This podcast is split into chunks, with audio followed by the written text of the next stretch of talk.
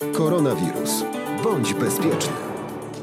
Od poniedziałku do piątku kwadrans przed południem, a w sobotę o 13.15 w naszym cyklu Bądź Bezpieczny odpowiadamy na Państwa pytania dotyczące pandemii. Często są to pytania dotyczące sytuacji niezwiązanych ze zdrowiem.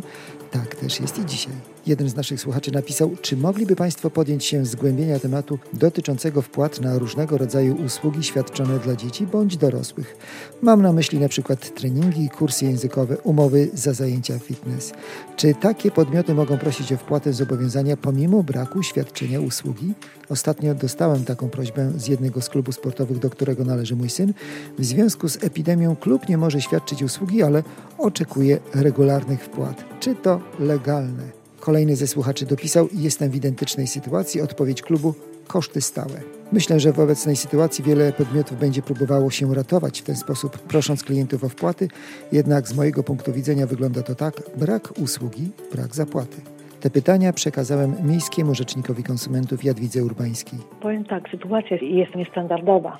Tutaj zaleca się iść w kierunku takim, żeby porozumieć się z drugą stroną.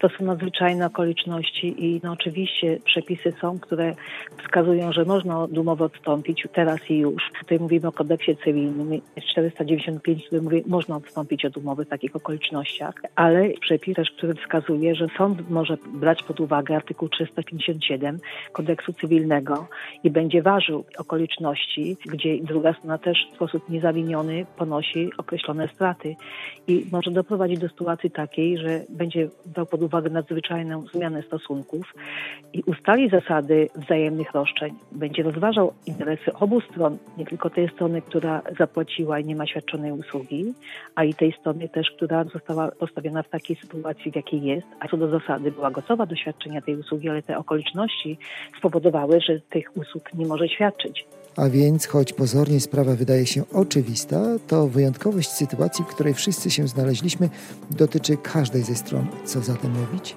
Tutaj trzeba starać się porozumieć, ale nie może też być tak, jak dochodzą do mnie sygnały, że co niektórzy przedsiębiorcy świadczący usługi starają się 100% należności odzyskiwać od konsumenta.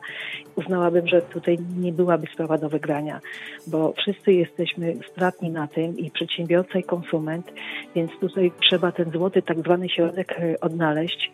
Łatwiej jest w przypadku żłobków, łatwiej jest w przypadku przedszkoli, kiedy są dotacje kierowane przez gminy. Tutaj jest łatwiejsza. Są sytuacje, gdzie no, nie ma tych dotacji i nie ma innych możliwości, tylko utrzymanie tej firmy za wszelką cenę, żeby ten rynek też uchronić. Ale nie może być to nadmiernie kosztem konsumenta.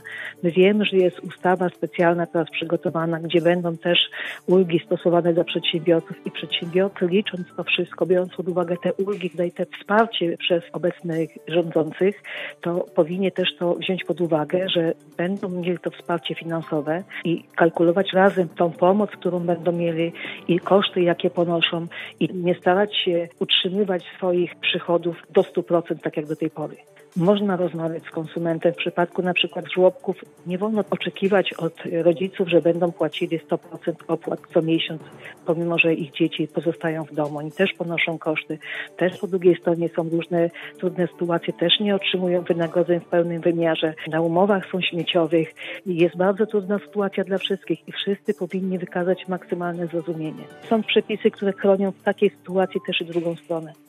To uwagi Miejskiego Rzecznika Konsumentów w Olsztynie Jadwigi Urbańskiej. Jeżeli macie Państwo jakiekolwiek pytania, czekamy na nie. Proszę pisać na adres koronawirus.ro.com.pl Koronawirus.